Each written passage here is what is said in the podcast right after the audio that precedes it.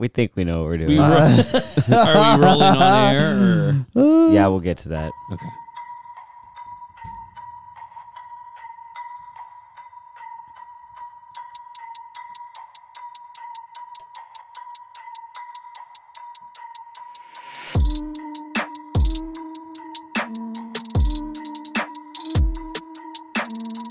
Yo, yo, yo, what's good, everybody? Welcome back to Mount Draftmore. I'm watching Dylan do a bird dance across from me. What do you call that? A bird?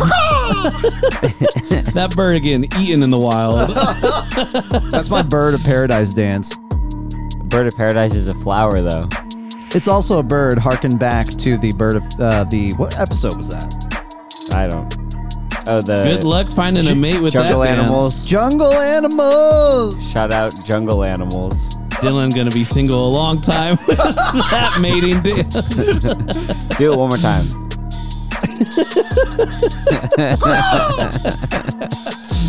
I dare you to do, go to a club and see what happens. see if you get anyone swinging by, I'll do giving it. you looks. I'll do it. It, it's Dylan, Dustin, myself, three person draft, Studio Ghibli Films. We need to roll to see who's going to get this thing going. That good old gambling music. Sixteen. Mm, What? You didn't say any name. 82? 28. Damn you! You didn't say a name. Come on, Bessie. Yeah, that's why you failed. Oh wait, no, you Should failed he up. re-roll? I failed up. He failed up. Yeah. He got a 28. That's what you want. It's like when you trip up the stairs. Okay, here we go. 18. Damn. Nice. Damn, Justin. no. You got the wraparound, bro. Yeah, but there's like clear one and two. Back That I was wrap like, I have around. a one third chance that I'm not gonna get a clear one and two. oh no, there's a clear one and two. I think there is, but maybe I I'm wrong. think there's a clear one. I don't know about a clear. No, there is a clear two. Is there a clear two? Is there a clear? Dang. I the rest is up for debate, but It's there gonna be probably a is. contentious draft. yeah, Well, maybe not. We don't ever get contentious. We could. Everyone's pretty civil. The discourse in here isn't crazy like out in the real world. Man, why couldn't we just be a little more simple? If we were just a little more simple, we'd argue a little bit, a little more needlessly. we just need to be more basic, man. Yeah, just we need to basic up. Yep. we need to drink more beer, get hit in the head a little bit more. I don't know what else. Uh, we need. What to, do we? What at our age? What do we hit ourselves in the head with? like, I don't know. I mean, uh, I re- when I come back uh, from my cellar, I regularly hit myself in the head with the door to the cellar because it's like abnormally small. I don't know. No, it's not necessarily small. It's just like shaped weird. So when you go up the steps, you're not thinking that it's going to be smaller than it is, and then you hit your head. see, it's happening. So that is very much an adult thing, I think. is that enough to to symbolize you though? To ba- to get you a little more basic. I also I think I got a concussion one time by moving a couch because I hit my head on a steel beam while loading it into a truck. Ooh, Ow. Yeah, it was like a low. You know, again, you're not expecting it to be so low. It was in a parking garage, and man, I just nailed that thing full on. Pretty horrifying because that's coming from the shortest person in a part Yeah. of our team. Like, oh no. Yeah, it was awful. Damn. Okay, so Dylan, 28, myself, 18. Dustin, you got the wraparound. Matt would be happy. He'd be proud. Round one. Whoa. Round one. There we go. Yeah, there we go. Well, I think I have to take the obvious choice for number one. At least I think it's obvious. I'm going to take da da da da Spirited Away, the 2001 classic, which is probably the most famous and heralded uh, Studio Ghibli film, um, in part, most likely due to being uh, partnered up with Disney as a distributor um, and released in theaters in that way. I mean, it's almost seen, not quite, but I would say almost by some seen as a Disney film, just because like when you put it on, it's like the logo's there and everything, and it's crazy. Anyway, animation top notch, uh, story top notch, humor's there, cuteness is there, um, and that classic theme of um, uh, what is it? It's like returning to nature, right? Uh, kind of like um, I don't know the the grossness of human consumption juxtaposed with like the natural the naturalness of um, I don't know just existing in an unindustrialized world.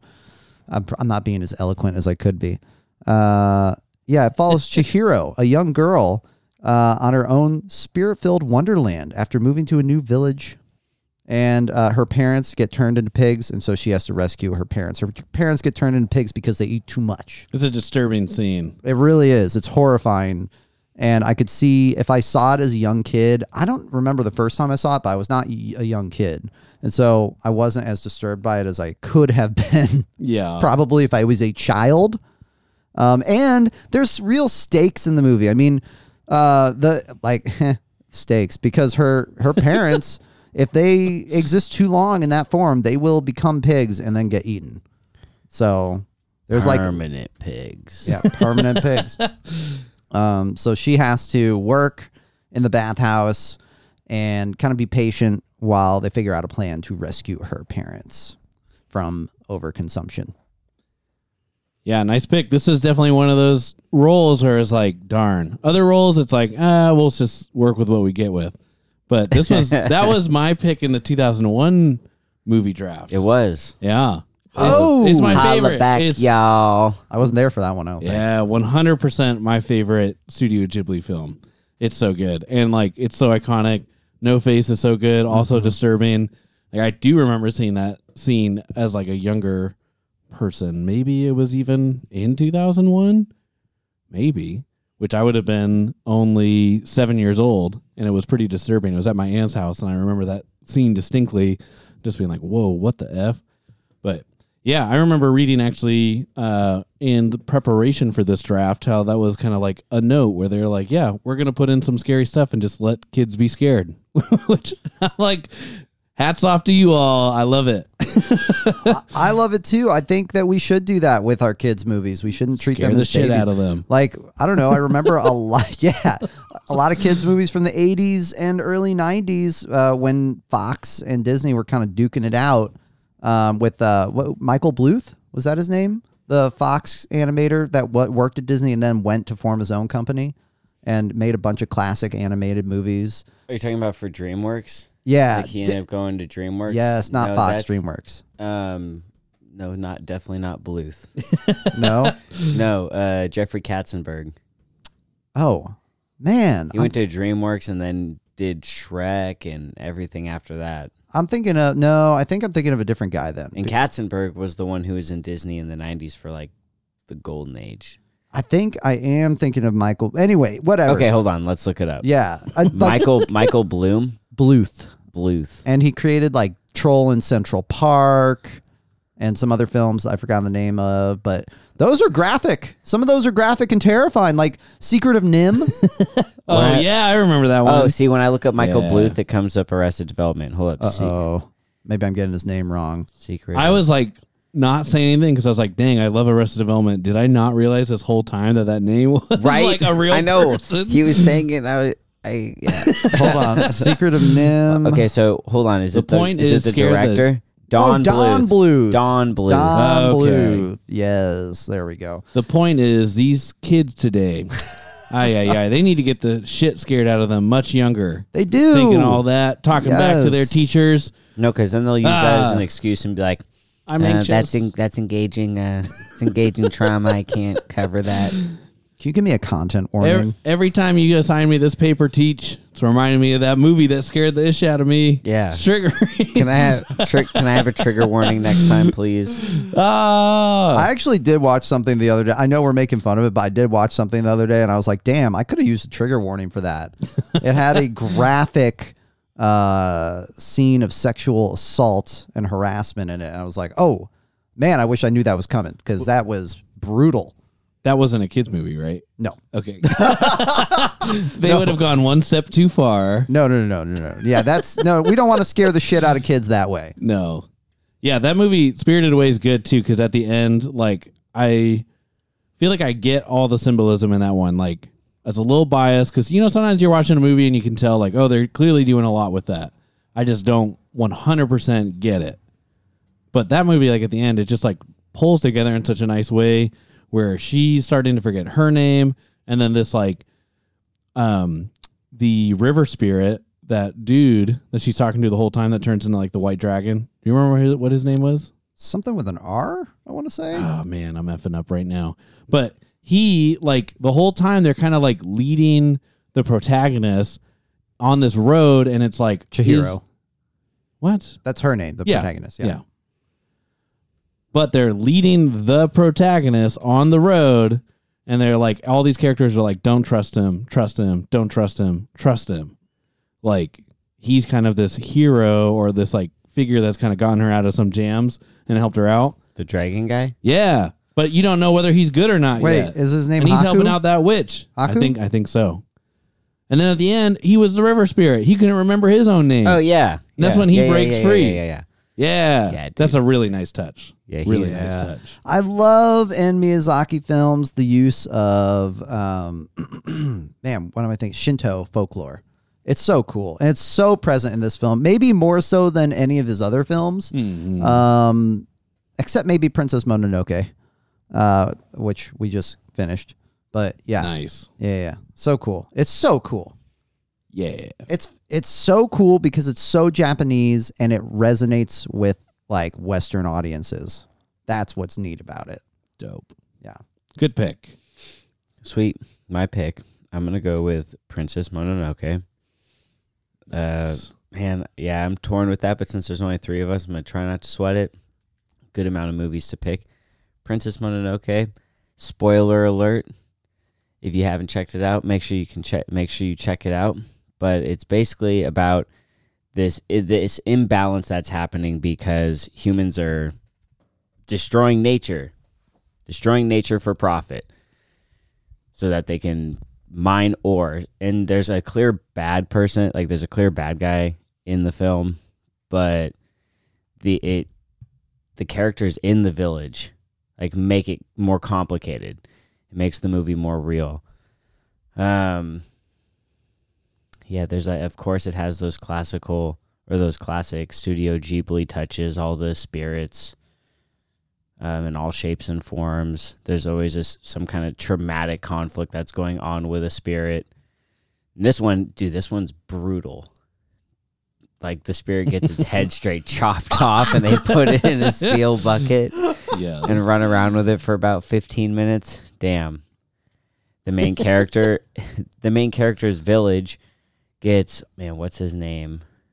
Uh, Ashitaka. Ashitaka's tribe gets attacked by this demonic boar in the very beginning of the film. He kills it and gets cursed by it. So then he get because he's cursed, he gets banished from his village and sent to the east because he's in the west. And he has to go resolve this conflict in the forest. And it's like, oh, dude, you're gonna die just for saving your sister. That's fucked up. That's cold shit. the demons in that in that movie are pretty brutal. And the big white boar is scary as hell too. Yeah. When No. he, sorry, you go. No, you go. Well, when he meets, uh, is her name Princess Mononoke, the wolf lady, That's what the people call her, but it's uh San. San. San? Yeah. Dude, she's like got blood on her mouth. Like I don't know, she's brutal. Yeah, her. like the god, wo- the wolf that is the god, like the leader, had gotten shot. So she's like trying to like suck it out. And so yeah, he run he comes up on her and she's just like sucking blood out the side of this wolf like, "Oh my god." Like, what? and she looks at him and says, "Get out of here. Go away." Blood on her mouth. Yeah. she's spitting it she's blood in her mouth and spitting it out just Mm. when I was doing the research, it was funny because sometimes you know you just read a bunch of articles and it's like that's exactly what I knew and that was a waste of my time, or they're like off base. This one that I stumbled across kept like summarizing things are like, oh yeah, I kind of noticed that, but I didn't really like put words to it. And they were saying that that one was one of their most like complex narrative structures, where sometimes they're so busy setting up the world and like this fantasy is a kind of like this integral part, which you know a lot of like kids movies will have that as like the protagonists are going through something, and imagination can be like a form of escapism. And then in these movies, it's like a little bit more important than that. This one, like right off the bat, is like, oh yeah, they're jumping into this like narrative, and there's like the plot. I felt like in that movie hit way harder, faster. Like there's issues that need to be solved. Let's go.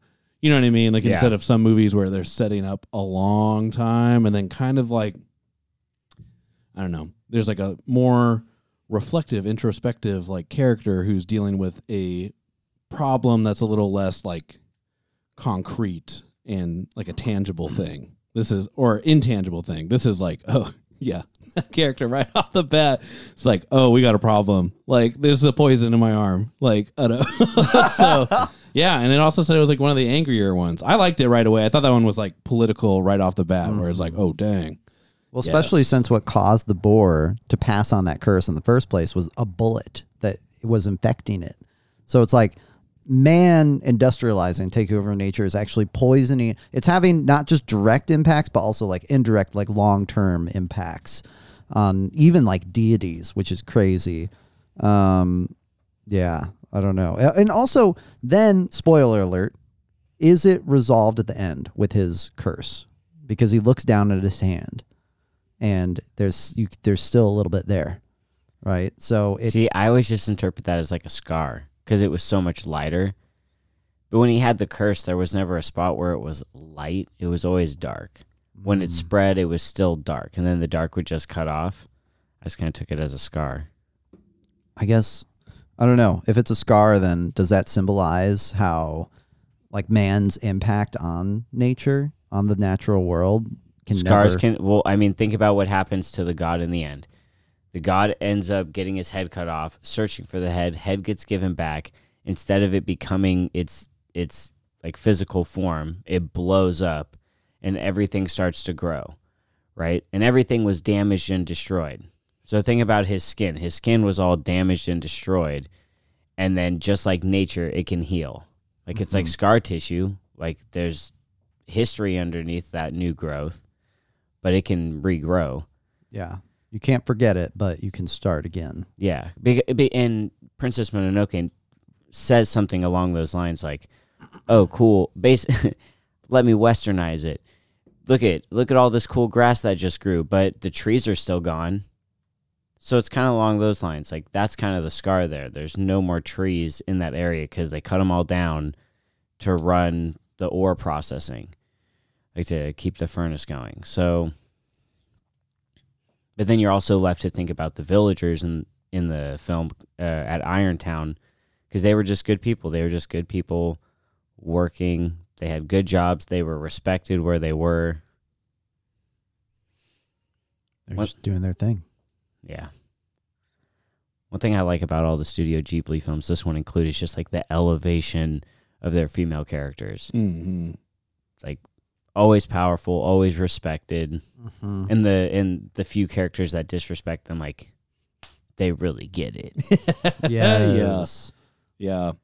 Yeah, I pulled up this one quote uh from Miyazaki that was talking about that like uh just the reason why they have in all the Studio Ghibli films like super strong, you know, female protagonists oftentimes and just characters like this intentional like from the get-go. So it was cool. It was cool. It was like definitely like pretty like intentional feminist story writing from the studio. So it's dope mm-hmm. to see. Yeah, it is, and also the complexity of their characters too. Beyond that, you know, there there is a clear. You're right, clear antagonist, right, in this film. But generally, even the antagonists are just flawed people. You know, who you can find some sort of likable element in. Like I'm thinking of Spirited Away specifically, with not not to just elevate not and that's not to elevate just as it's the closest example I can think of where it's like oh yeah like even the people who you think We're literally talking about this film. The closest thing I can think of is the last film we just talked about. uh I'm sorry I'm being a dick All good. Hey, it's all good. That's the that's the point. yeah You can make your case later. yeah I'm I'm joking. You can say whatever. I'm joking. they're just they're people they're people people are generally unless you're a sociopath people are generally have some likable qualities and some flaws hmm Yes, definitely, definitely. For my pick of the round, the first one, I love Spirited Away. There's I so love much Princess hesitation here. Mononoke. Oh, I, I know exactly what I'm going with. It's a drum roll. My neighbor up. Totoro.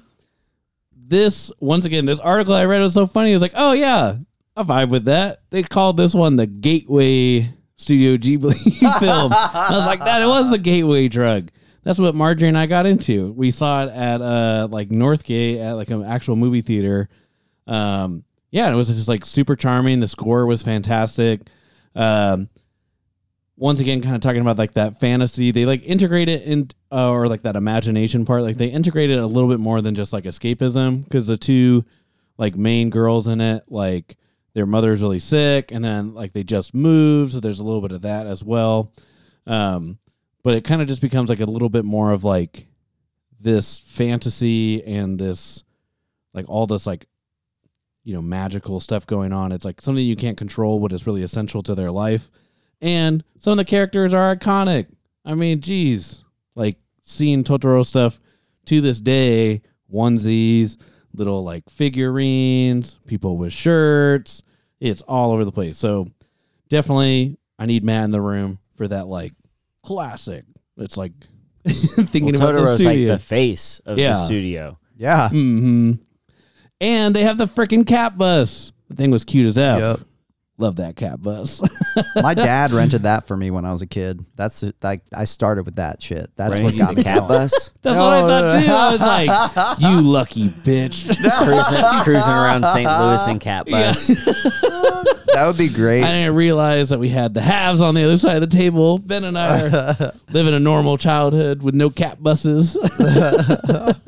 no, I remember getting it from Blockbuster. My neighbor Totoro was super awesome. nice. Yeah. That's definitely one of those movies too. Like I think the movies as a whole, like thinking about like a lot of like stylistic things that they do, they'll they're really fine with like sitting in moments. Like they don't rush out a scene sometimes. Like there won't be a lot happening, but more of like a tone or just like we're really kind of setting up like what's going on internally for these characters. So like even when they're at that, that bus stop waiting a long time and they're just like with the umbrella, like the older sister, Totoro, like that lasts a long time. Same thing with your Spirited Away movie. Like when No Face and Chihiro are on that train going through the water, like Studio Ghibli just kind of sits with it. Like they're really just like letting mm-hmm. the tone of the scene play out and like kind of letting it all sink in. Which I wish I had like more creative film analysis to break down exactly why they do that, but I just really appreciate that. And it like seems a very intentional thing. And in that movie, this movie, it seems like there's a lot of that too. So a lot of that like world creating is really good. Um, it's fun. It's a good like entry point into the studio. I feel like I feel like there's a lot of like I'm thinking about Marjorie. Marjorie loves the the wholesomeness of Studio Ghibli. These kids are very good kids. Maybe because they haven't been scared yet in this movie, unlike Spirited Away. Maybe they needed more. Wah! Yeah. Totoro just jumps out with a mean face. No, but in all seriousness, like there's a lot of like really sweet wholesomeness to the stories, like the relationships, the familial stuff, kind of going back to like a lot of the hallmarks of the studio too, like this interplay with like man and nature as well. Like there's a lot of those scenes when they're like exploring their new house and they have those little like dust mites that come out. So it's just a really, really charming film. And I feel like it is one of those it's the face of the studio, so it's gotta be picked earlier than later. I think it's also interesting showing the single Like he's not a single parent, but essentially, for all per- intents and purposes, at that time in his life, he is a single Mhm. working parent. You know, and and it's a dad. It's not a mom. Yeah. Normally, let's be real. It's normally a mom, right? Yep. In our minds probably. And and it's a dad in this film. And that that's another example of studio ghibli just kind of flipping i think that narrative on its head Mhm. which is pretty interesting. Um i don't know. I, I love that. And and as far as like going to sitting with a moment i think that just allows you to absorb the like the surroundings the environment where these people are existing like in Princess Mononoke, where everything turned like all the barren, desolate earth that has been scorched and absolutely desecrated by by just removing trees to burn in a furnace, it and seeing it slowly and gradually turn to grasslands is a beautiful and meaningful moment. Um, and they let you absorb that. They, they trust the viewer that they will enjoy that moment um, and sit with it, which is cool. Yeah. And last thing I'll say about Totoro before moving on to the next round, exiting our first round, is if I'm remembering right, that last scene is with the mom in the hospital bed. Like they travel to the hospital. It's at least towards the end of the movie. And I don't remember them ever really like fully clearing that up, like what happens with her. Or like it's not like one of those movies where it's like, oh yeah, there's a happy ending. Like Didn't they say, "Oh, she's coming home"? I thought that's what they said, but I guess it's not clear if she's coming home because she's better or if she's coming home to die. They- I don't think they ever like fully resolve like she's fully healed or anything yet. If I'm remembering right. Ben, do you remember? Say that one more time. As I remember, like the movie ends in that scene where she's in the hospital bed. Like they don't really ever have like that moment like in other movies that they might be like, "Oh, mom's all better. Woo! She's Yeah. coming home. Woo! I'm glad that we made it through, little sis. Yeah." I mean, it seems like that's actually pretty. Con- if I mean, we're obviously going to talk about more films, but that comes up a lot in Ghibli films too. This kind of cliffhanger ending or lack of resolution right at the end. You're left to kind of almost formulate your own ending, like what just happened. Mm-hmm. But I feel like that's it. The way they, a lot of times, the way it's done, it makes you really think more about the movie in, as its whole part. You know what I mean? They're not trying to wrap it up for you. They want you to think about the events that led to that point and make your own judgment, make your own call. Yes, definitely. All right, I'm pulling it up now. And that is emblematic because Miyazaki's mom actually suffered from spinal tuberculosis, which I don't know if they specify that that's what it is in the film, but in another film, um, The Wind Rises, I think. The the wife in that film also suffers from tuberculosis, I believe, and Hmm. so that's a r- recurring theme as well in his films. Um, is like a loved one being sick or ill. Damn. Brutal. Well, Dustin, way to way to pick the the face of Ghibli. Way to go with the obvious one, Dustin. no, Mr. Franchise, so you had to do it. yep, I had to do it. And I'm in the wraparound. It feels like right there in Matt's spot. Oh yeah. All right. Well, ad time. We got douche canoe ad, y'all. Mount Draftmore. Are you a scumbag? A troll? A good old fashioned douche canoe? Do you like posting rude shit online or being an all around dick to people? Well, do I have a solution for you?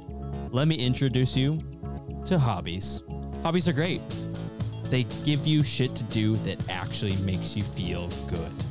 Hell, some hobbies actually help the world become better. So next time you feel like being a major asshole, don't. Find a hobby. Paid for by the Citizens Against Royal Douche Canoes. I guess it was douche canoes. You're right. or I guess it wasn't douche canoes. It's hobbies. Yeah. Get a hobby. Get a hobby. this is our hobby. Yeah, this is our hobby. Thanks for taking time out of your schedule to listen to our hobby. Round two.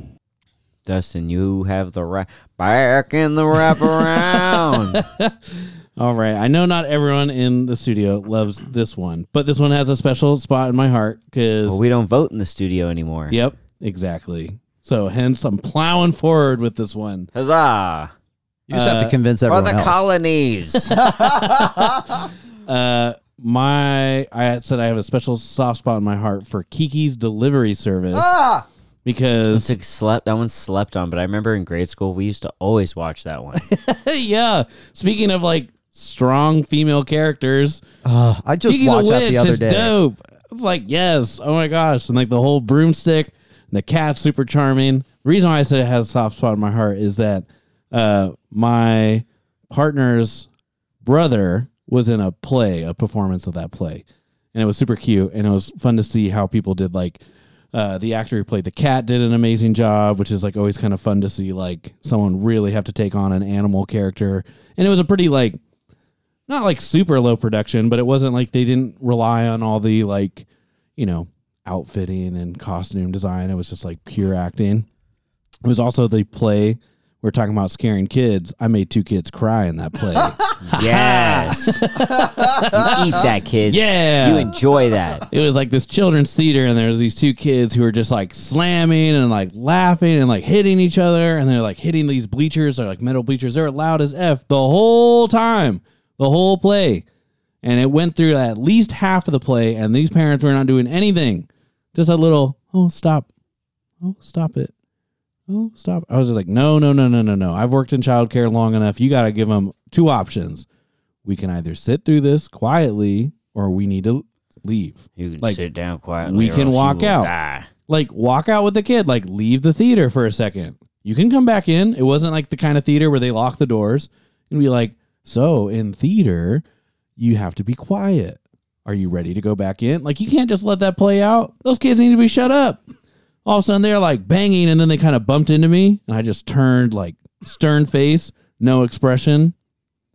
You can't do that and the kid and I like locked eyes on the whole, and I even after I got done saying that locked eyes. The kid started bursting out in tears big time. Oh, and then they left when they were in full on tears. I felt bad for about a moment, but then the rest of the Wait. audience after the play was like, "Thank you for doing that." Those Did kids you were know so the annoying." child? Nope, stranger kid made them. Oh, that's such a special moment. yes, I love that. Dude, sometimes though, as adults, you have to tell a child not to do something because their Yes. parent is not stepping in to do it. Exactly. Exactly. But this one's really sweet. Uh, it ends right with that kind of like nice climax talking about, oh, ones that leave a lot of things up to view or like are not really anticlimactic, but are like a lot more of this like inner, they do a good job of like a inner emotional journey for a character. Like a lot of the like plot arc is really around like the character development, which is a really great part of the studio. In this one, there is that airship accident. So Tombo is hanging precariously from it, and Kiki had that moment in the film where they like lose their power, which as a kid, anytime that the main character loses their power, it was devastating. Yes. Right? Yeah. She's like, no, fucking get it together, Kiki. Let's go. Because as a kid, you're like, oh no. They're just like me Now, now. you're basic. now you are basic. We are screwed. no, Dude, and her power was so. I mean, you know, as a kid, like, what's the power you want? To fly. Yeah. Right? To fly. That- oh. we broke that down yeah. in superpowers. You like flying. Flashback. Mm. Good But yeah, kids callback. are dumb. Yeah. So Yeah. But regaining her confidence and her powers, she saves the day, which is that flipping the script, just like Dylan talked about, right? Where it's like, okay, this is not the damsel in distress woman of the story who needs to figure this out. No, this is a badass teenage girl who's solving shit and doing things. And the cat, fantastic, good comedy relief. Who doesn't love the cat? I don't know. This movie's just classic. But the ending, it always leaves me mixed because she can't talk to her cat anymore. Why? Because that's, well, at least I interpret it as it being symbolic for her growing up. Like she's grown up now, she can't talk to her cat anymore. That, damn it. I- Damn you, society. yeah. like it sucks. I don't know. I they had a special bond and relationship and it's just different after that. Mm-hmm. So that always gets me a little bit, I think, because I mean, I don't know. Let's be like, it's like losing your ability to play make believe when you when you're a kid. You like one day you maybe it just happens gradually. I don't know. I don't remember the day I, I, I stopped doing that, but like one day you stop doing it in the way a kid does it and you start doing it in maybe other creative ventures like Mhm. writing or something, right? See, and in my mind, I'm like, maybe that's powerful there because here you are in, as an adult just watching it and you're still having that emotional response to that scene. Because that like harkens back to a bit of like Peter Panish, even though Peter Pan was a really interesting like novel. Did you ever read that novel, Sidebar? Uh, no, but I have. I've read some breakdowns of it. Yeah, it's pretty weird. But at least that whole like growing up part, right? Losing that imagination or like kind of that aspect of your kid. I remember feeling sad throwing away old stuff. Being like, man, I used to love this as a kid. I feel like a loss. So, I mean, starts off her going to that brand new city and having to make it and that super reliance on others, right? Like she's I mean, dang. She's definitely just migrated to a new city as a teenage girl, a brand new witch, and is just like, oh no. So then, you know, she gets taken into that one bakery spot, living upstairs, relying on all these other people and kind of growing in her own confidence and her own independence. And then, yeah, not being able to talk to the cat anymore. I guess that's just like that adult theme, I guess. Like her continuing to grow up and become more independent and losing a little bit of that. I don't know. A little less innocence and a little more depressive. Adulthood. Can we just give her props for being such a hustler, though? Oh my Yes. god, Hustles. she got it. Hell yeah. Anyways, that's my pick. I was definitely like in the first couple rounds, didn't know how they were going to go, but that's my favorite one. That's still on the board, I believe. That was the second Ghibli film I ever saw. Nice. Second one. It was. Uh, that was another blockbuster hit. I think that was the first one I saw. Yes. Mine was, I think that was the second one actually I saw. Now that I think about it, I think it was. So- Well, maybe not. Interesting. So for most people, maybe not all, but maybe maybe Totoro and Kiki's Delivery Service are some like of the gateway. I don't know. That's interesting. What are the most? I got the Gateway team. What are the Brr, brr, most- brr, brr. what? Y'all gonna get hooked. New listeners out there who have never seen these movies. Yeah. Yeah, pick my team and get hooked. Or maybe that depends on like how old you are. Like if you were born after Spirited Away, maybe Spirited Away is your gateway. I don't know. if you were born before, join my team and get hooked. You want to try a little Ghibli, man? yeah. Want to try a little Ghibli? I got them giblets. Come get some. I got two bags of Ghibli. Got Four hours of entertainment right here, son. Four hours of entertainment, bag of Ghibli. Four hours of entertainment is two bags of Ghibli. I guess, yeah. That's the unit breakdown. Each one's a dime bag Yeah. for the Blu-ray. See, and now Kiki's grown up. That whole story. Now we're talking about getting hooked, Oh my god! I mean, she's got to relying on adults in the beginning, finding her own identity, she's got to find her niche. that character development, and then boom. Now we're talking. now she's selling drugs. Now, now I'm selling Ghibli, and everybody. When I get down to the make my case, you know that's just going to be my 10 second make my case. Just use the whole I'm, time. the, I'm the gateway, gateway team. whoop whoop. Yeah, when she gets into college, what is uh what is her delivery service like then? Uh, there we go. oh, come on, Kiki! That's that sequel that's ready to come out. Oh my god, yes. People don't want that sequel. They're scared of that sequel. Kiki goes to co- That's hey, Kiki goes kids. to college.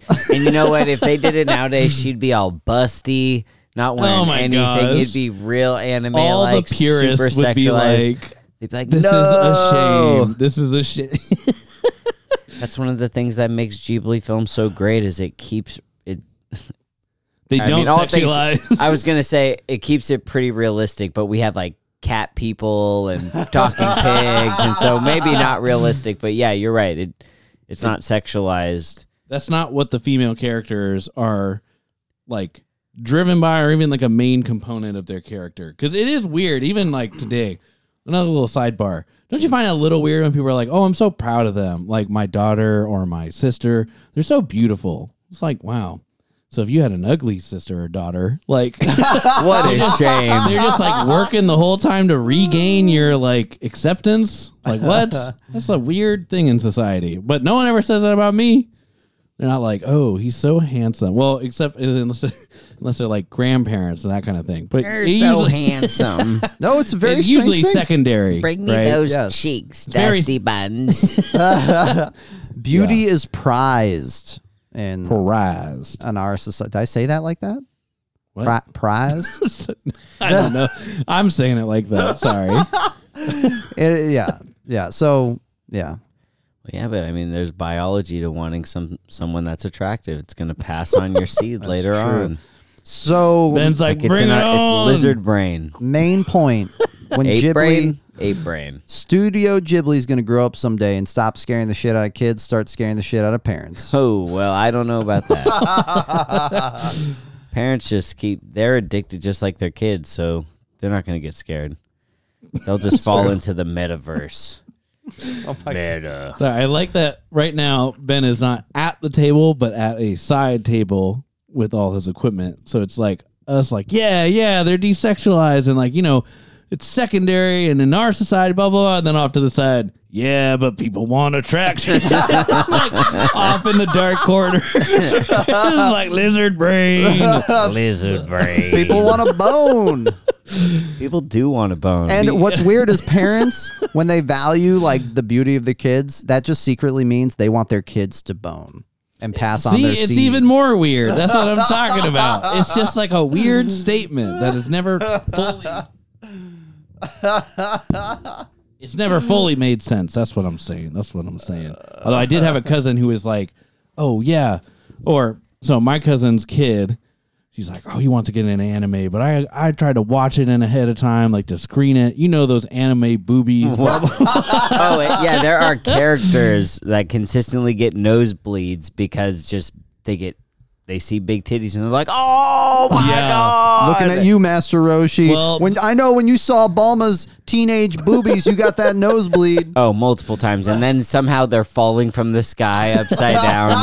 I was kind of weirded out. I'm not gonna lie. When my like eight year old little niece is suggesting My Hero Academia to me, and then all times I'm just like, oh, dang, there's a lot of like really weird like sexual stuff in here. Like that one guy who like has the like sticky things on his head. yeah, and he's like just the purple guy.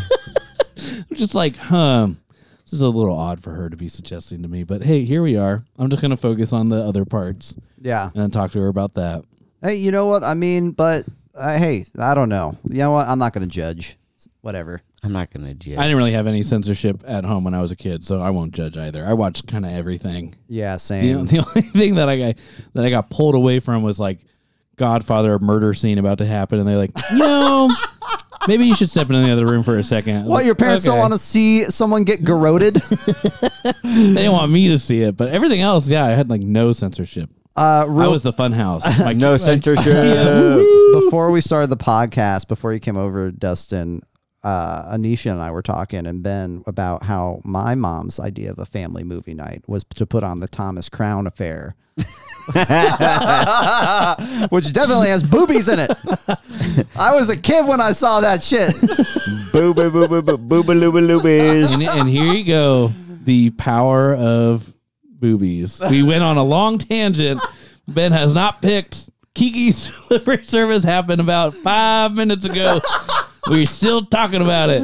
It's okay. We were talking about if Kiki goes to college, and that was the first thing that was. We didn't even get into what Kiki goes to college could look like. Right. Just like, yep, they Not the sexualize her. university. She'd have big titties. Not the major. Not. Nope. she would be selling drugs with big tits. Probably yoga pants. And she'd be talking to cats, but not because the Uh. not like in the first movie. You know what I'm saying? A room full of purists here. she, she'd be chasing. She'd be talking to cats and chasing dragons. The dark. Yep. Dark. Ben, what's your pick in the second round? taking a dark twist here. I briefly mentioned this movie during the war movies, but I didn't draft in the war movies. Uh, Grave of the Fireflies. Oh damn. Yeah, heavy movie. Takes place 1945. uh, a teenage teenage boy and his little sister are in Kobe, Japan, and their house gets firebombed. So then they are orphaned because their mom dies from severe burns, and they have to move to go live with this distant aunt. And the movie, like from the kids' perspective, it's kind of like they're on like an adventure, right? But really, like World War II is happening around them. And in Japan, they were super nationalists. Like they had very, like they were very tight together. They were very unified as a country. Um, so, and they really thought they were going to win. Mm-hmm. So, you know, they're going through all of this crazy ass shit. They end up leaving because they're abused by their aunt. And then they basically both just kind of waste away. And it's a sad movie. Like the sister ends up getting ill because she's malnutri like she's malnourished. And then the boy eventually also dies because he's malnourished. Damn. Yeah, dude. And That's it's called rough. Grave of the Fa- Fireflies because in the end, like their spirits meet back up and they go to this hill that overlooks like modern day Kobe, and it's like there are fireflies there. Dang. So yeah, I mean that's Wow. a that's a really like concise breakdown of what happens, but it's it's like a hundred, it's like an hour twenty two minutes or some shit, Wow. but it's it has a hundred percent on Rotten Tomatoes. Da-da-da-dang. Like it's a it's a good good sad one. Yeah. and a, and it's it's obviously an anti-war film. When you watch it, it's like Mhm. okay, this is what war actually looks like. This is what it does to kids. And like here, and during the film, at one point, like I think before his sister dies, he finds out that the Japanese have surrendered, and he's mm-hmm. just shook, distraught, like what we were supposed to win. Like how could this happen? And so, like the trauma of losing your family, the trauma of feeling like you're losing your nation, and even though the war has ended, everything around you is still burning down. There's no one supporting you, and it's like you're a child, but people around you aren't helping you. Yeah. Like you're, yeah, That's pretty that's pretty cool. I definitely have to watch that one. 1988. yep, So it is barely 40 years after the end of the war. Like if you were 10 at the end of the war, you're like a 50 something year old, like 53 year old. yeah. Wow. I know that would be like heavy hitting. That's crazy. Mm-hmm. Dude, Wow. the the fucking brother cremates his own little sister after she dies, and then carries her ashes in a tin. I got the Gateway Fun team. You got the sad political team. I know. I got. I did. I got the like deep shitty messages. Team. yeah, but I like it actually because that's usually like, I don't know. You know me. That's like usually the films I'm drawn to. So I need to watch that one. Stat. Well, see, and I watch a lot of I watch a lot of animated stuff. Mm, like I mm, mm. love just animated genres in a, as a whole. And so when I get to see movies that are so outside of what normal animation or what like a typical animated film or animated series is, Mm-hmm. it just stands out. So stuff like this is like, oh wow, what a message! Yeah. Damn. Yeah. Seriously. Yeah. Because they don't have to. Like, if you're an animation studio who's doing like mostly things appealing to all ages and like imaginative, fun characters talking animals, you don't really have to go political. Like, I mean, obviously, a lot of the films have a lot of themes and are commenting on like much deeper things than just like, oh, yeah, we're going to have fun. But like you said, it stands out because it's like you don't have to do, you don't have to go into that lane. You could easily stay in your own little fun happen lane. Hell yeah. Yeah, nice, good pick. That is a really good pick. Honestly, hard to follow it up, considering like the whimsical nature of a lot of a lot of uh, Studio Ghibli films. Um, I'm gonna follow it up though, kind of in a similar theme. Uh, just it is whimsical though, and not nearly as like heart wrenching. Uh, Howl's Moving Castle, which is a very clear anti-war film as well, an anti-violence film in general, and uh, was reportedly created by Miyazaki in response to the Iraq War, which he opposed. Um, so it's set in a fictional kingdom where both magic and early 20th century technology are prevalent. Against the backdrop of a war with another kingdom, the film tells the story of a young, content milliner named Sophie who is turned into an old woman by a witch who enters her shop and curses her.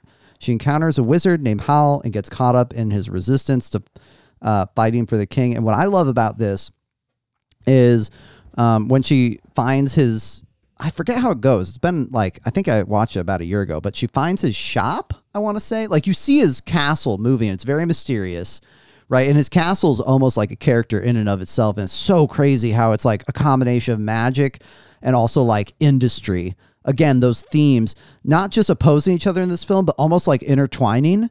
Um and and uh Howl like has this symbiotic existence with his castle as a magician and i feel like she wanders into his shop one day. Maybe that's not how it goes down. Maybe she's like rescued by him. I can't remember. Um, but it's really it's just an awesome film. Um, and also you know saying like talking about beauty right? How do we judge beauty? It's usually by age right? There's a lot of ageism in our society. O- like older women dude like Mhm. Yeah. how often do you see an older woman in a movie or something? It's funny because we were watching Jumanji yesterday, and we were talking about Bonnie Hunt because she do, you don't see her in a lot of movies anymore, like physically, but she Mhm. does a lot of animated stuff. And I was saying that to Anisha, like, oh, she made a good pivot because she got to that age where Hollywood's like, oh, you know what, you're getting too old.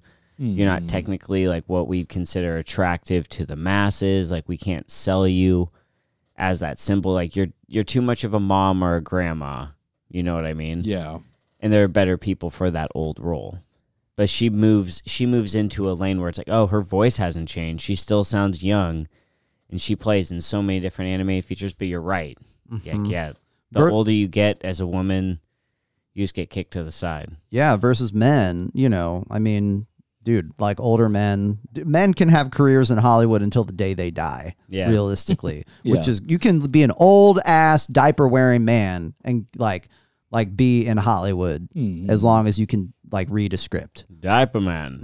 I mean, I think a lot of that comes down to how much do you make beauty a core part of your identity. Because, like, as us three and everyone in the audience is aging, we all age. But, like, when you hit a certain point, it's like, how heavy do you, or how hard do you take certain things? Like, whether your hair is thinning or what, you know, more wrinkles, something. Like, we're all going to get to that point. And if you've made a core part of who you are, how beautiful you are, and we just talked about how much that's done more to women, and men it's more of a secondary thing. Like, oh yeah, they're very handsome, but like maybe you listed first how loyal they are, how brave, how smart, all these other qualities that are not age dependent. So that just sucks. I mean, you can see how people take it personally too, or like have a hard time aging because it's like what a effed up thing to like define you based on something that's super like limited and going away fast because we all age. Like you can't always have a 20 year old body and face. It's fucked up. It is fucked up. That's so true. Yeah. Time's going to get us all. Anyway, this is an amazing movie. um, yeah, I don't know. Miyazaki, I've got a quote from him. Uh, in 2013, Miyazaki said the film was his favorite creation, explaining, I wanted to convey the message that life is worth living, and I don't think that's changed. And that's coming from, at that time, an older gentleman, right? So I don't know. Even in an old age, he's saying life is very much so worth living, um, even in the midst of what, like, clearly in the towns and cities, they're completely removed from, from the war, but you do get a few glimpses when you see from Howl's perspective, like what he's going into, right? It's a very dangerous, horrifying conflict. And when he comes back through that door, it's like it's gone, right? So I don't know. I think for a lot of people around the world who are not veterans, um, that is probably their experience as well, unless they're like living through a refugee crisis or a civil war or something, right? You your troops go off to war, you're at home, you're doing your daily thing, and it's it's almost not happening, right? It's like magic. Yeah. Dang. Did you already mention? Sorry if I didn't hear this, but I pulled up that apparently it was in response specifically to the Iraq War. Yep. Mm-hmm. Yeah. Yeah. Nice. Miyazaki was pissed about that. Yeah. Go in. Yeah. so yeah, Get I, 'em. I love that movie. Heck Fuck yeah. That's the one with the little fire guy, right? Yeah, he's so cute. yeah. Yeah. Don't let him die. Don't let him go out. Yes. Great pick, great pick, y'all. Halftime time, ti- half Halftime time. Time, time, time. Time.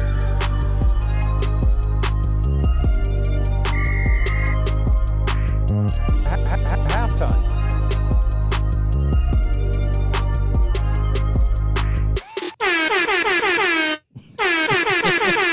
You know what that's for? It's a stat alert. That's what we're gonna at halftime. You go over stats, Yeah. right? That's what you do. In the first half, we had in the first half, first pick, we had Spirited Away taken away by Dylan. Now, what a pick that was! It was absolutely crazy. But let me pull out a stat for you. The highest mentions of boobies goes to Ben. Ben with the highest mention of boobies. But the biggest drug pusher in the room was Dustin with a clear drug talking time of 10 minutes and 32 seconds. Can he keep it going in the second half? We'll, we'll only tell with time. The podcast has been going for 55 minutes. If you only have 10 minutes of talk time between three of us, you might be in last. no, I said of drugs specifically. Oh, of drug talk. you win. That is a win. Spirited Away was that first pick, and 95% like on that movie. That's a pretty cool stat. 395 million in the box office. Cha-ching. Ooh, Cha-ching. The budget was 1.9 to 2 billion yen. It's 15 to 19.2 million dollars. Hmm. It won a bunch of awards. What awards did it win? Academy Award for Best Animated Feature Film in 2002, 2001, 2002. Hmm. Those are some cool stats for that first pick. Nice. Yeah, Princess Mononoke was number two. Let's see. Fun stats. 94% like this movie. Oh, 93% on Rotten Tomatoes. Box office 167.5 million. 23.5 million budget. Damn. Cost more and made less. Came out in 99. When did Spirited Away come out? 2001? yeah. Yeah, because Dustin picked it in the 2001 draft. Dummy. Ba-ba-bow. Burp, burp. Totoro came out in 88, 94%, both in Rotten Tomatoes and liking the movie. Box office 41 million. I don't even remember how much I just said Mononoke made. Oh, 167. Damn, Totoro Totoro did shitty at the box office. Wow, wow. what a floop. Wild, wild that it's the face. I wonder They're why like, they did that. Let's take Instead this. of no face. Dude, but so many of my students have Totoro backpacks I know, and So chains many. and Weird. shit. oh, so many. So maybe it made it back in merchandise? I don't know. So check this out. Okay, so Kiki's Delivery Service fourth pick, ninety eight percent on Rotten Tomatoes. Ba-bow. yeah. Yeah, and ninety four percent through Google users. Four point three billion yen. I don't know what the conversion of that is. Someone else can look it up. I if they want to. I got it. I'm not being told. It's not telling. It's not telling me. How that much would money it be made. thirty-seven million seven hundred fifty thousand seven hundred fifty-seven dollars and eighty cents. Wait, what did what'd you just look up? Uh, four point three. What is it? Four point three billion yen. Yeah, how much was that? Thirty-seven, almost thirty-eight million dollars. Okay, cool. And the budget for that was six point nine million. But that's a universally loved one, Dustin. Good job. yes. Fist pump. Yes. Which movie was that? You're talking about Kiki's, right? Kiki's, Kiki's delivery Kiki's. Ah. service. Yes. Kiki, I love you. Cha-cha. yes. Yes. Ka-cha-cha. Uh, Grave of the Fireflies, five hundred and sixteen thousand dollars. For the budget or for the? That's how much it made in the box office. It didn't make hard. It didn't even make a million dollars. I'm not taking my kid to see that. Yeah, that's like a sad. It's a super sad movie. I'm not even going to see that. I'll watch it at home. I'm not even going to see that. I'm not crying in front of those strangers. I wonder why it's so low though. Hmm. I don't remember it ever coming out.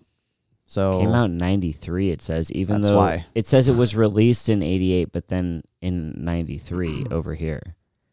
interesting. Oh. Wait.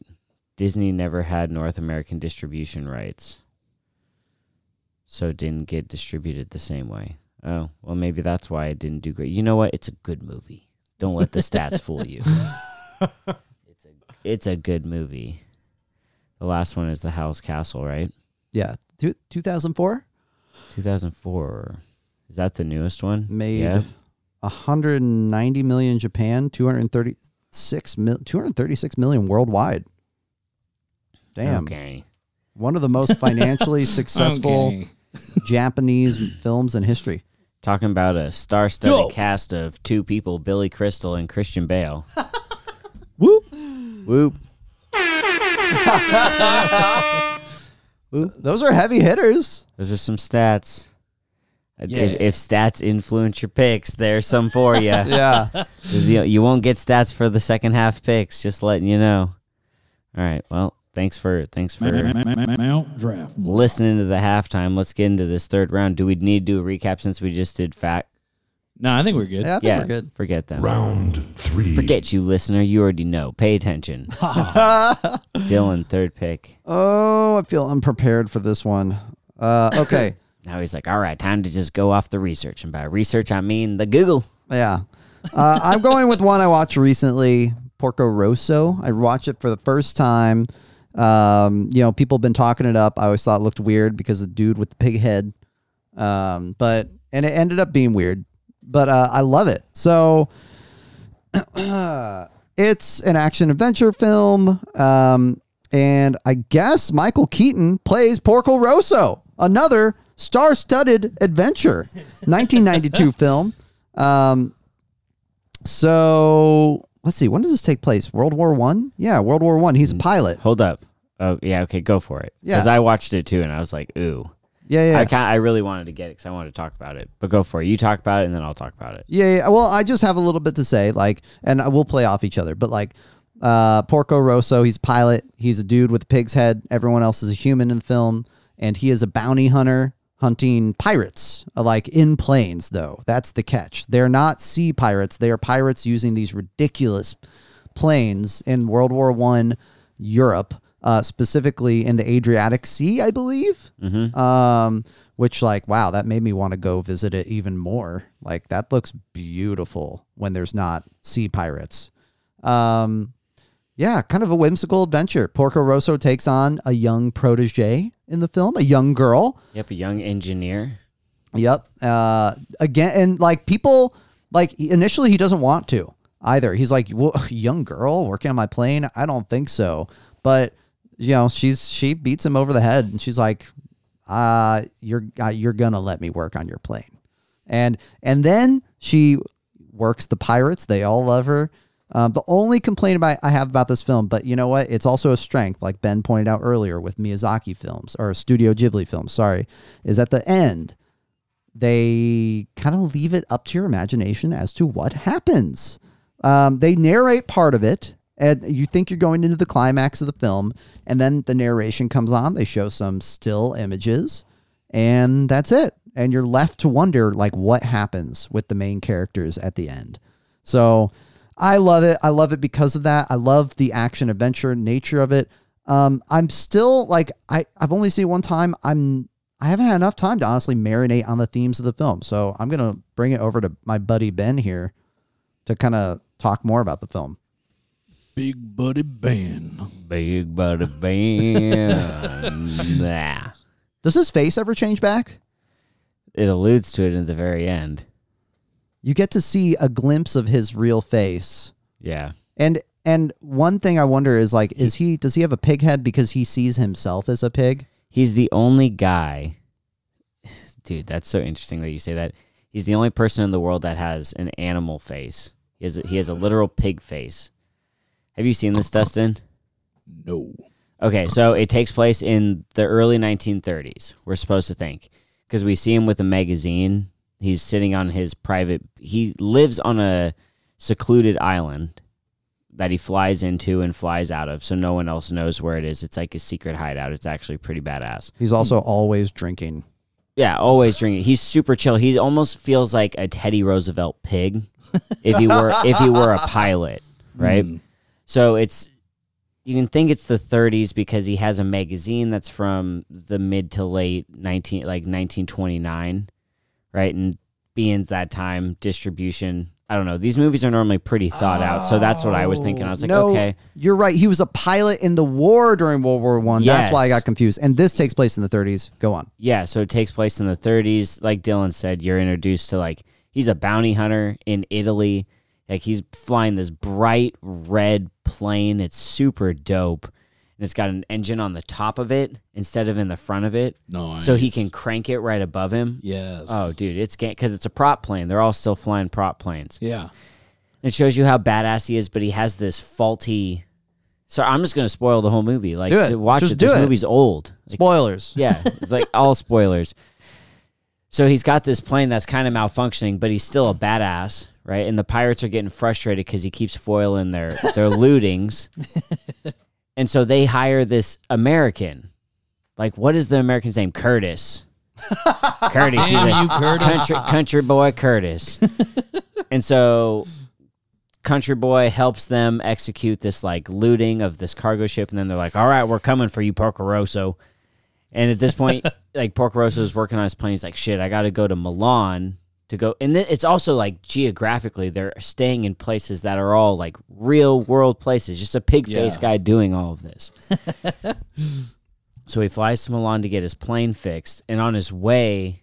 Or no, he gets shot down by Curtis, and then he's like, "Okay, now I really need to go to Milan to get my shit fixed."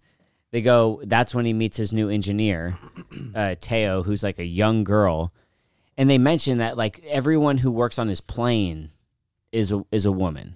And at one point, he's like, "Damn, don't you have any men here?" And the guy, like the guy who's running everything, he's like, "What?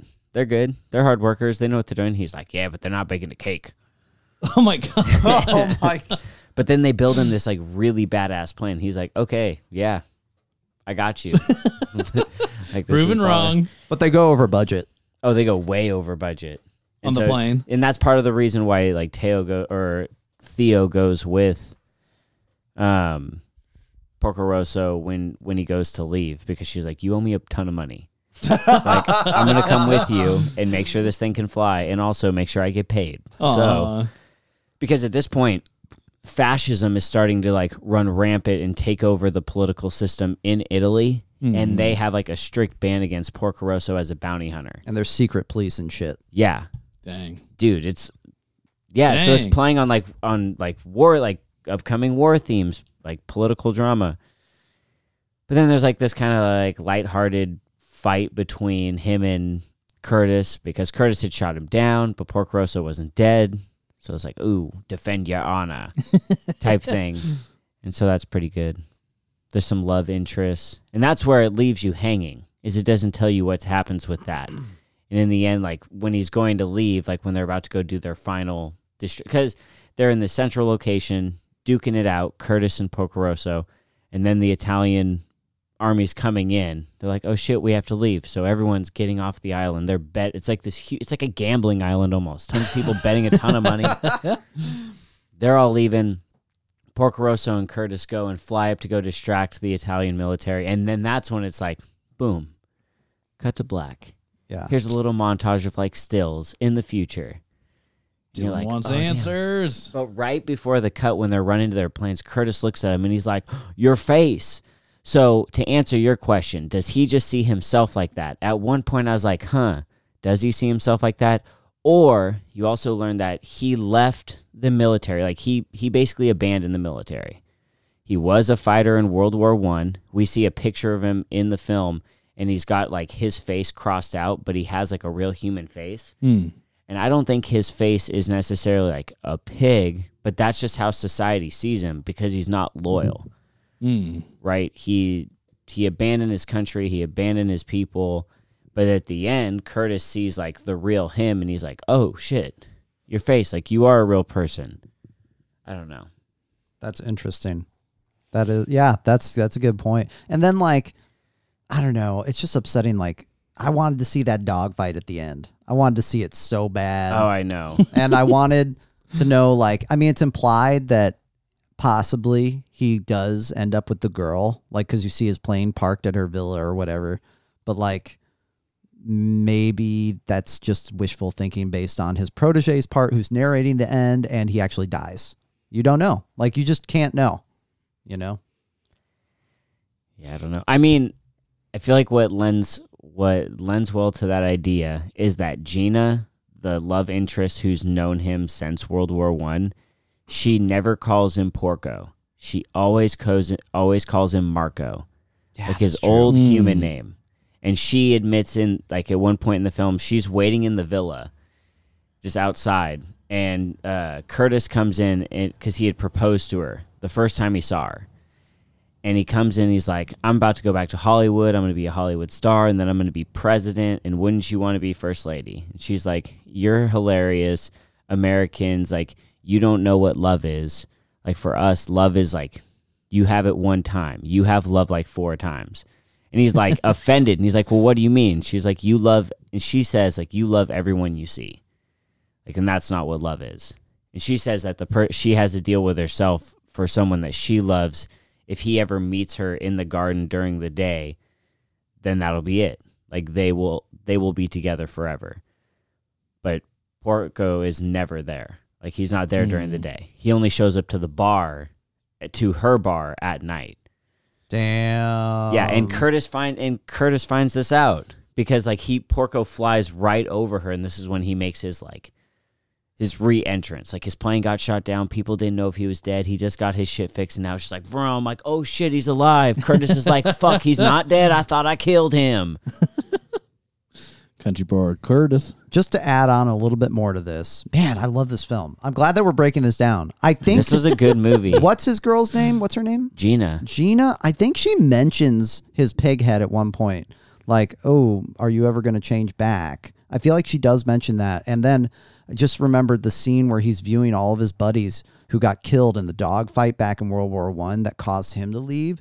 But he he's like on the borderline between life and death at that point, and he's just watching them ascend in their planes to whatever is above.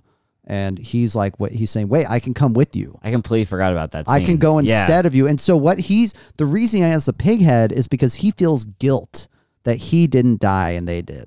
Yeah. And that's the reason. It's not necessarily it could be society as well, but it's also he feels guilt. He feels like a pig. Right. Damn. Damn. It's a good movie, dude. if you didn't, if you weren't gonna pick it, I'd have picked it.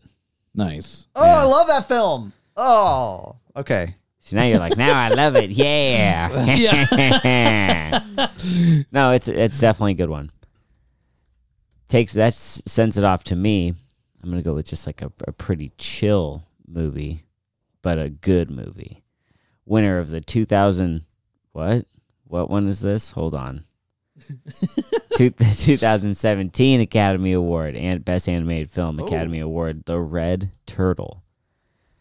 So there's this guy, the storm sets him adrift, and he washes up on this beach. And it's just like this forest. He builds a raft to try to sail away, but the raft is destroyed by a monster. So he's like stuck on this island. Um, and then he comes across this like turtle with this red shell. He's like, "Oh shit, dude, what's up, Mister Turtle? You gonna you gonna help me out here?"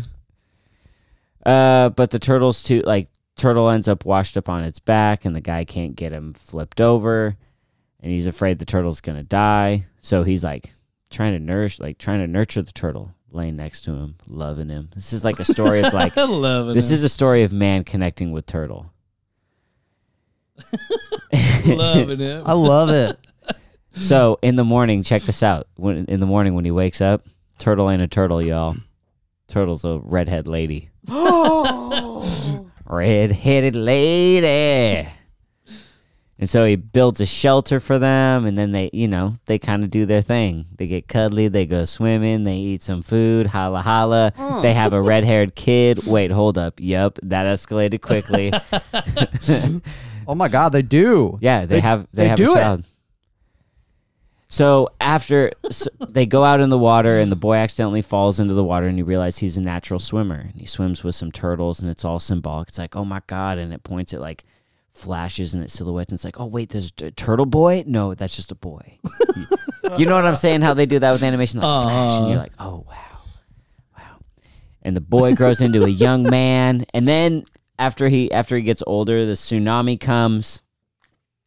The boy's searching for his parents, and his mother is like jacked up. She's like wounded, and they can't find the father. And you're like, what the fuck is going on here? Shit escalated quickly. And the dad's like in a predicament himself, clinging to some bamboo, like about to get swept away by this tsunami.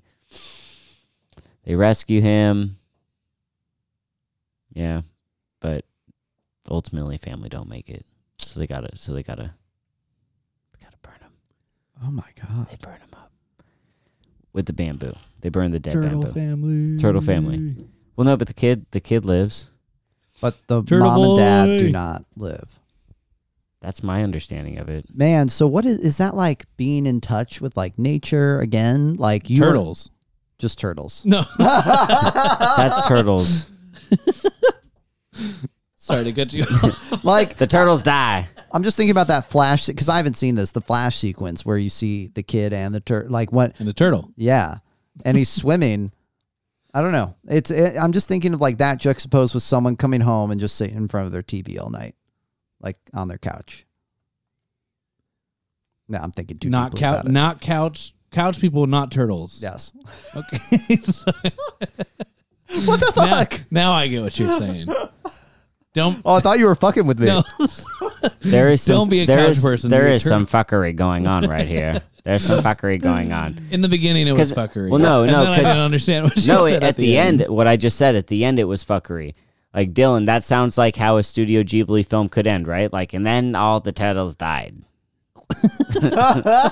all the turtles don't die after the flash flood. the The family's alive. The parents grow old together, and then like the dad, the dad guy, old guy at this point dies in the redhead's arms, and she's sad and grieves, and then she turtles back up.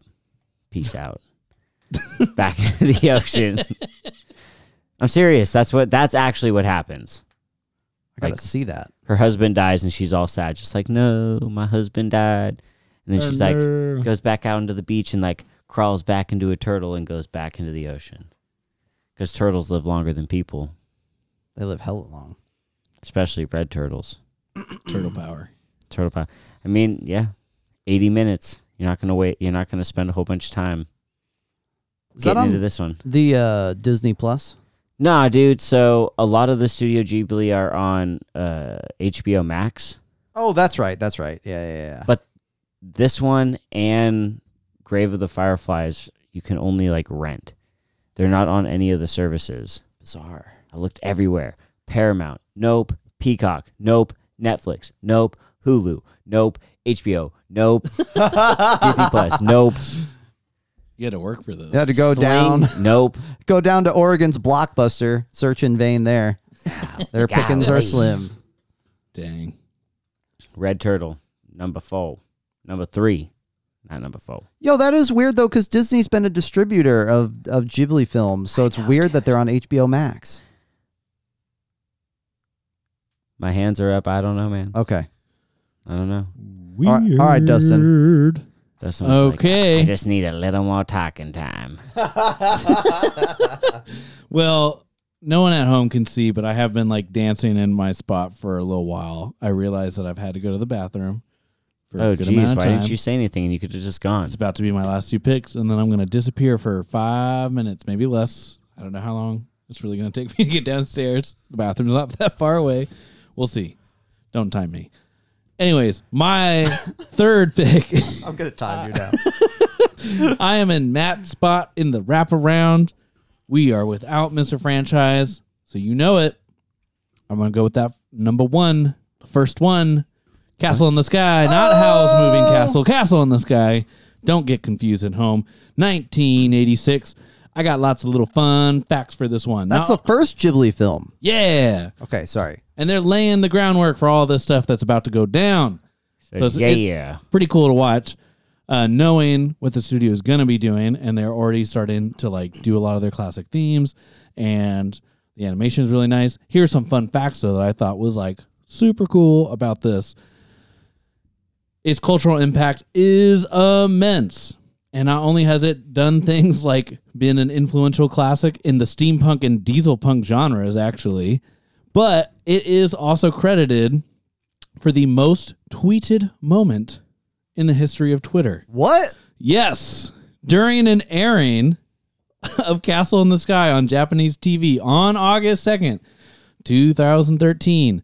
Fans tweeted the word Balus at the exact time that it was said in an important mo- moment of the movie, and there was a global peak of 149 or 143,199 tweets in one second. What is the what's the word? It's B B A L U S. what is that? I don't know. but hey, I thought that was interesting. Go Twitter moment. Cool. It's also been voted the second greatest animated film in Japanese history at the 2006 Japan Media Arts Festival and was voted first place in 2008 Oricon Audience Pool. Uh, it's supposed to just been really, really inspirational, even inspiring uh, with some of the things I read, some Pixar stuff, and it's number one. I feel like I'm going strong with this gateway team identity. You got the big face of the studio in Totoro. Then you got Kiki's Delivery Service. Hella fun. Hella fun. Widely popular. Something for all ages. Now I'm going with the first. You're hooked. I gave you those two bags of Ghibli and you're like, yes, I want more. Now you're going back, doing a little history. Going back to that. Number one also said that it had some influence on some popular music, some jazz bands. There's uh, even some anime and different Japanese culture that cites this movie as extremely influential. So, hey, Mr. Franchise, wherever you are, He's stuck on I five. I'm thinking about you. This is a pick for you. For you, bud. Wait, hold on. What happens in Castle in the Sky? Did, did you talk about that? No, I have not yet. I'm keeping you in suspense. Okay. I want to get all the other fun facts, and it's in Okay, a okay, big okay. jumbled up Sorry. mess. So you'll have to excuse me. Okay, so the plot is not necessarily like the most complex, not like Mononoke, but it's a boy and a girl try to find a magic crystal and a castle in the sky. But I want you to mostly focus on its influence, its visual compos- uh, compositions. I'm not going to get too much into the plot. Go watch it, Dylan. Go watch it. Oh, I've seen it. Gateway. It's just like Then he, I feel like the plot is I don't know. It's just like what's stunning about that movie isn't the plot. Yes. It is the animation. hence why I'm not talking about the plot. Yeah, so the plot is like I don't know. I, I don't want to say it's not memorable, but it's not memorable. It's just simply the imagery is insane. Yes. Absolutely insane. Thank you. There's also a lot of moments since it's like in the sky where you're like, oh God, please don't fall. Yeah. yes. Yeah. Think about things flying again. I don't know what it is about kids and things flying. We already got Howl's Moving Castle. We had Kiki on a broom. Got things shit up in the air. Ah. yes. Yes, Studio Ghibli. yeah. So that one goes out to you, Matt, Mr. Franchise. Nice. Nice. That's the end of that round. Maybe. Yeah, end of that round. Mount Draftmore.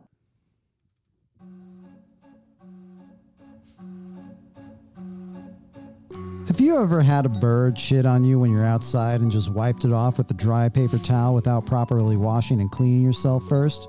Probably not. Why keep spreading fecal matter over your sensitive posterior? Instead of spending money on toilet paper in a meager attempt at keeping yourself hygienic, treat your brown starfish right and buy a bidet. That's right. A bidet will keep your behind fresh and clean and won't leave any irritation on your Donald rump. You'll even impress your loved ones. So next time you're online or at a superstore, do your rosebud a favor and pick up a bidet. Stay clean, stay fresh, stay sexy.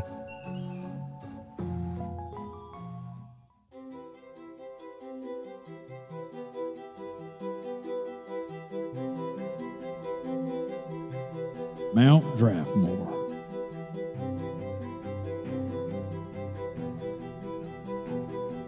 Hot Daniel. Round four.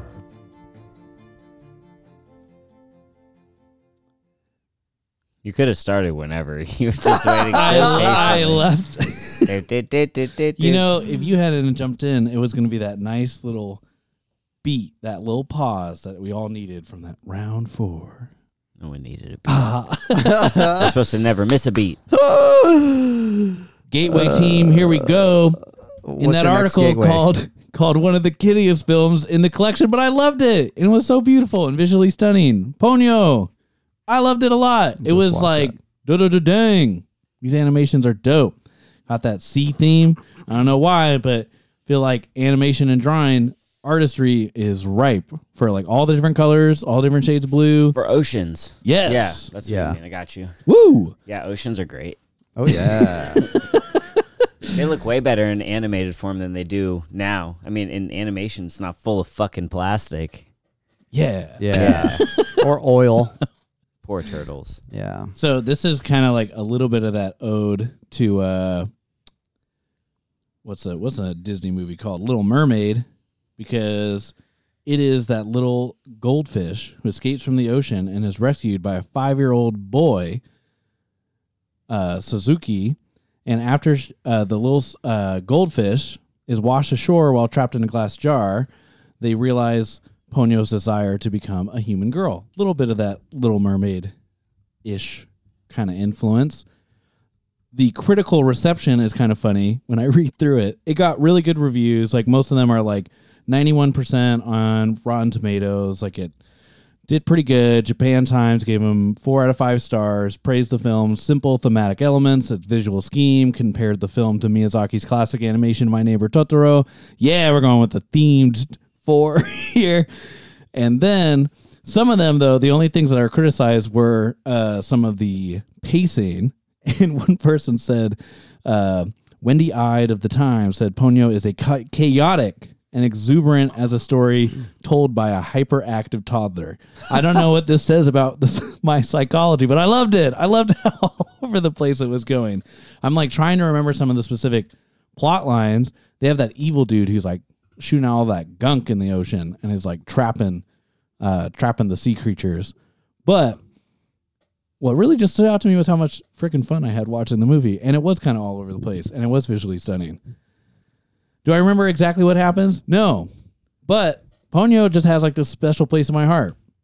I can definitely tell what they mean by the kiddiest. It did make it was just a really good feel good experience. It was really it. sweet, dude. It was sweet. I mean, she's just a goldfish who, like, happens to get loose and get caught, and then he, she gets a little bit of this kid's blood, and they that creates a bond between them, Yes. and and, and it enables her to become human, which is really cool. Um and um oh man, I just got lost in what I was saying. Uh, it's it's cool too. I mean, she she stays human. Like her, I don't know if it's her father, her fa- her like mom, who's clearly like a sea deity, convinces her dad to let her go. Yeah, So the she- weird dude. Yeah, the magician or whatever. Yep. And so she gets to live with Lisa and Sosuke and Mm-hmm. eat ham. she loves ham. Yes. She loves ham. It's fun. It's just a sweet movie. I don't It's know. super sweet. I loved it. yeah, I mean, it's also I think it's it's cool because it shows like the power of nature. Mhm. Why do I always have to follow up you after like a fun, whimsical movie? Kiki's Delivery Service. Downer, Grave of the Fireflies. Yeah. Well, we both stuck to a particular lane. This one, once I had the identity of my team, I wasn't getting off of it. I felt like my hand kind of got forced. It's like Yeah. each time, just because of the position I'm in, it's like, oh, that one got taken. Well, that means I get this one. Okay. Yeah. yeah, it is a little bit like that. I mean, I'm with Dylan. I think it's just it's a sweet film. It's It fun. is. There's not too many deep. I don't know. You could search for what you want, like the power of nature, but it's also just a sweet film. Um, I I interpret a little bit of like climate change, how Mm-hmm. the islands because they live, I think, on like island community, Mhm. and the Yep, island basically just gets flooded. And I, I thought immediately of um, my kids two years ago. My ninth graders did a, a Pacific Island unit, and a lot of Pacific Island nations are dealing with that issue. Mm-hmm. Whenever it storms, it floods, and uh, yeah, it's just going to become an increasing issue. But it's just a sweet film. Other than that, and I feel like I wasn't even bothered by the pacing because it kind of felt a little refreshing. Because when I watched it, it was like a year and a half ago, and Marjorie and I had watched like several Studio Ghibli films in a row. And the thing that I love that I said earlier about them just sitting in moments and letting them, uh, just like let it play out. Characters are doing nothing in the scene. You're just sitting with like the emotional weight of whatever they're dealing with. So the kind of fast pace all over the place kind of thing was kind of refreshing. I don't know. Maybe it's just because I was watching like a bunch at the time, but I was like, yeah, let's go. Like, this is awesome. Uh, and also, I do just remember it being like really visually stimulating. Like, it was really a amazing animation. So Dude, when she's running after the truck on the waves, that Yeah. shit is crazy. was dope. Yes. I I was like sitting there just on the edge of my seat going, "Whoa!" yes. I had a bomb ass time watching this movie. Oh, so Definitely in my head, I always kind of think about this movie a little bit.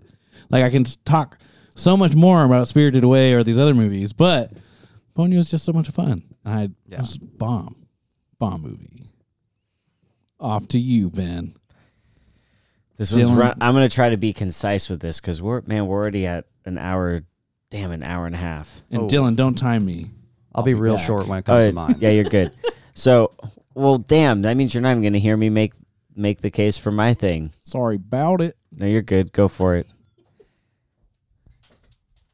Just between us and the listeners, Dylan. I'm timing it. Are you? I am. No. I'm You're timing getting it. timed. The stopwatch is on. It's on now. I'm gonna pick The Wind Rises. Oh yes. The Wind Rises, another film that takes place in like the real world. Um, another kind of anti-war film. It follows character named Jiro from 1918 until his wife's death after World War II, I believe. Um, yeah. But yeah, he dreams of being a pilot, but he's nearsighted, so he can't fly. so he ends up becoming a, a designer. And he goes to uh, Tokyo Imperial University, learns how to work on planes. That's where he meets a young girl, but then he ends up leaving that young girl, I believe. Different young girl? Hold on. Che- fact checking, fact check. No, he meets his wife in college. Oh, snap. They're like they love each other too. Yeah, and they're together for a long time. They're together through the Great Kanto earthquake of 1923. Apparently, there's a traumatic scene where a nurse breaks her leg. Brutal. It was a hard movie to watch. I'm not gonna lie. He works for uh, Mitsubishi as an aircra- aircraft designer. And the movie's just basically about highlighting how hard that job is designing, testing, failing, being criticized, going all back through, like back and forth, back and forth. And this is all happening in buildup for war. So he's getting employed by Mitsubishi in the late 1920s as Japan is really imperializing. Mm-hmm. And then in the early 30s, they're aligned with Germany. So he's going over to Germany to design planes and test them with the Germans. And then he encounters like racism from the Germans because there's like anti Asian sentiment Mm-hmm. from the Nazis, even though they're allies. And then he comes back. Uh, his wife gets, uh, Is it TB? yeah, tuberculosis Mm-hmm. and then she gets like a blood clot in her lung, which causes her to hemorrhage. Um, yeah, and then eventually her health deteriorates and she dies. God damn, I picked all the sad movies. you want all the sad, realistic movies? There you go. Man, I I I did have a hard time uh watching this film. I think I cried during it. It was I don't know, it's brutal, dude, because not only is this a sad story of this dude like but it's also it's pretty realistic to events that happen. I mean, he's designing like his life is sad and and parts of it are happy too with his wife, but like he comes home, he's a perfectionist, he's bringing his work home, missing part of his life with his wife. He doesn't have I don't think they have kids together, right? No, because she gets sick. Yeah, she gets sick and and he probably keeps busy with work because she gets sick too because he you know who knows maybe he doesn't want to think about it but also he's designing these planes that are really designed for a purpose to be as efficient as possible at the task they are given, which I believe that plane, I don't know the model, but it was uh, used specifically for like one way trips, kamikaze missions. Yeah. Um, wild, absolutely wild. He designs he designs planes all through the war. And it said like it says he's fly, he's testing a new plane when his wife dies. And so they symbolize that in the film by like a gust of wind hitting the plane, like lifting the plane. But he lives through the war and his dream of being a like leading designer of planes ends up being realized. But it, it ends on that same like Studio Ghibli, like, okay, like kind of determined like what you don't know what happens to him after that. Mm-hmm. It's like and fade to black. Yeah. Who knows? Man, well, I hope he remarried. Or Hope he did something. Hope he lived his life like they said he should. yeah. Damn. George, Joseph Gordon-Levitt, Emily Blunt, John Krasinski, Martin Short. Another. Elijah Wood, who oh my else? god. Stanley Tucci, Tu- Tucci, Tucci, Tucci. Tucci. It's like Gucci. Werner Herzog. Look at all these studs. Dude, that's insane. William H. Macy. What a lineup. Yeah, right. Did y'all see that in theaters? I saw it in theaters. no, I did not see it in theaters. It's good. You're the last pick, I think, Dylan. Well, we've run out of movies that I've seen, so I'm gonna What does the list say? I'm gonna go off. Okay, the tale of the princess uh, Kaguya. It's number Oh. five on this list that I'm reading from. I thought you were to take The Cat Returns. I don't know what that is. It's a cat, a tabby cat in a white top hat. That's dope. I it sounds kind of like Cat in the Hat. Uh, I should watch that. Um, okay, I'm just gonna I'm just gonna read. Like, let's go. Please let me stay a little longer, just a little longer to feel the joy of living in this place. No other film in the catalog vibrates with the same deep emotion as Isao Takahata's final film, arguably his masterpiece. A clear culmination of themes he had explored throughout his career. This is a film that feels simple at first, an old fashioned fairy tale about a magical girl who grows up quickly. It's only two hours later when you've experienced its emotions. eh, Wow, two hours in their totality that you can really appreciate what Takahata accomplishes here. With sparse watercolor visuals, how unique that are nearly free of the visual flourish of the company's prior works, Takahata focuses his audience on his themes instead of just his art. It is like a lovely musical composition for a single instrument. You can hear every heartbreaking note. In the end, it's a story about nothing less than the transitive nature of human existence.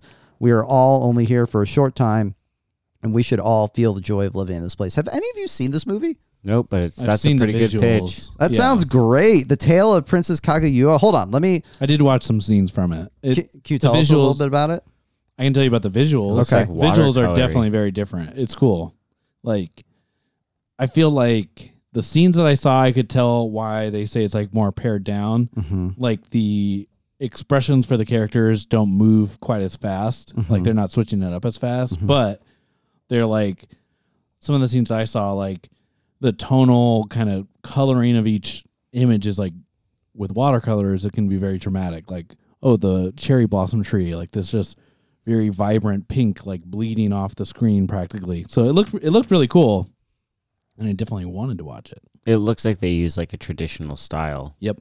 Like a more traditional style. It does. The artwork looks amazing. Definitely traditional, like Japanese aesthetic to it. Mhm. Um, came out in 2013 at a budget of $49.3 million. It is the most expensive Japanese film to date. wow. That's wild. Um, and it's gotten massive critical acclaim. I mean, the, if not just for the animation alone, it's considered one of the greatest animated films of all time um, by the Academy Awards. Um, pretty wild. Uh, yeah, I can't tell you much more than that. I, Rockin'. I, I'm gonna go watch this film later. Rock and roll. Rock and roll. That's pretty good setup, y'all. So I guess we gotta we gotta roll through, do make our case, and then we'll get the hell out of here, right? Yeah. Yeah, yeah. Okay, well let's make our case then. make make make make make make make their case to be logical and clear. The parents from brother or from what's the movie with uh, Will Ferrell and Step Brothers. yeah, the parents from Step Brothers were both in The Tale of Princess Kaguya. Oh. Oh, whoa, that's cool. They must be a thing. they must be doing something off the scenes. Scandalous. Dustin, you first. You ready? Yeah. Wait, are you first? I did the wraparound. Is that how we normally do this? I can't remember. Jesus, Let's yeah, say that's how we do it. yes. All right, I got the introduction gateway Ghibli movies that are going to get you started. You want those two bags of Ghibli that you are not going to want to stop there. My first pick, the face of the franchise, My Neighbor Totoro. Walk into any classroom or any school, and you very well might see some Totoro merchandise. It is cute, it is fun, it is whimsical. There's a cat bus that Dylan obnoxiously got to rent as a kid, laughing at us, Ben and I, with our normal ass childhoods without any cat bus involved. Kiki's delivery service, super famous, is amazing. There's a talking cat, not a cat bus in it, but this badass witch who ends up saving the day, flipping the script on that damsel in distress story, helping out Tombo, finding her identity, going less and less on that reliance of adults as a teenage girl, trying to figure out how to be more independent. It's a badass film. It's funny. It's got everything you want. Then I'm going with the first Studio Ghibli movie. You want to? Oh man, I'm I'm loving these first two bags, and now I got to learn more. I'm going with the original, the one that has influenced so much outside of animation, even so much art in the world influenced by that one. Then you got Ponyo, fun as fuck with some great animation, all those beautiful colors. You got Ponyo on these waves. Oh, that's amazing stuff. And then that dad is crazy. Got to watch it. The dad is crazy. Got to watch it. Do it. my turn. My turn to do it. I have the team of like deeper themes, societal issues, world issues. Sad. Sad. No, no. They they're realistic. They got to bring you to the forefront of the issue. These are advocate films, bro. Anti-war films. Princess Mononoke talking about that balance between society and nature, living, coexisting, not abusing nature. Uh, beautiful film. Two two plus hours for an animation animated film. Anything that's over two hours and is animated is pretty special. Uh, Grave of the Fireflies, definitely anti-war film, uh, critical of World War II and the after effects for children specifically, but also society at large. Even after the war ends, stuff's still burning down and trauma's being felt. The Red Turtle, this is like the most uplifting one on my team. This is a story of love and sticking with the people you, you know, the people you care about, even through traumatic events. You know, like that tsunami is supposed to come and challenge the family and almost wipes them away, but they are, they hold together and they resolve and they live they live to be old and then the red turtle goes off on her own and does her thing and then finally the wind rises another realistic kind of anti-war movie about a airplane engineer who's working through the 20s and 30s and 40s designing planes for Mitsubishi and like the realistic tolls that takes on him and his family yeah Succinct. papam Dylan you ready Yeah. All right. Uh, I don't know the common thread through my teams, but here, let's talk about them. Spirited Away. Uh, that is like the number one Ghibli film at this point, post 2001. Uh, while Totoro could be the gateway film for pre 2001 kids, let's be real. Uh, Spirited Away, with its lovely animation um, and story, is uh, about like avoiding overconsumption.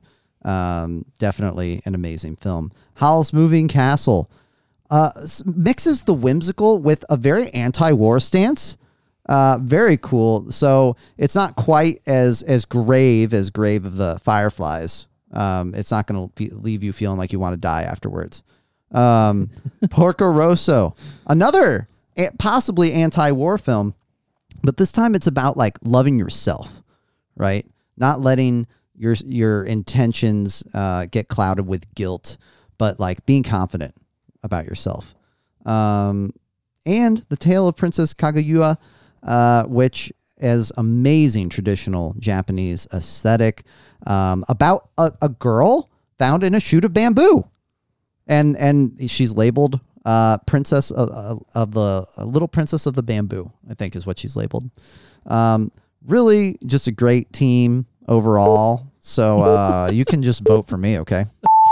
Dang, this podcast has gone long for there just being three of us. I probably think that's because I told Dustin the whole Porco Rosso movie. That was definitely when I had to go to the bathroom, and I was like, "Holy crap!" let me just talk. Let me just talk your ear off. Dylan here. went, ah, I'm marinated on it. After that, "Ah, yes, I love it. I get it now. yeah, we talked through it. It felt good. Yeah, it was really good. We made it through it, but we took a ton of took a ton of time for the listeners. Uh, you're about to hit 145, so thanks for staying committed. Thanks for listening to this episode of Mount Draftmore Studio Ghibli Films with Dustin Dylan and I. You know how we do, but we need you to vote for the winner. You can find us on the social medias. Facebook at Mount Draftmore. Instagram at Mount Draftmore. and then all the other places Mount Draftmore. I don't know what the other places are, but I think Twitter is at Draftmore. Oh yeah, Twitter. Wait, I don't do the Twitter. Whatever. Someone else needs to do the Twitter. It's not a real place. It's not a real place. Yeah, and other than that, thanks for joining us. We'll see you here next time. Till then, be safe. Peace.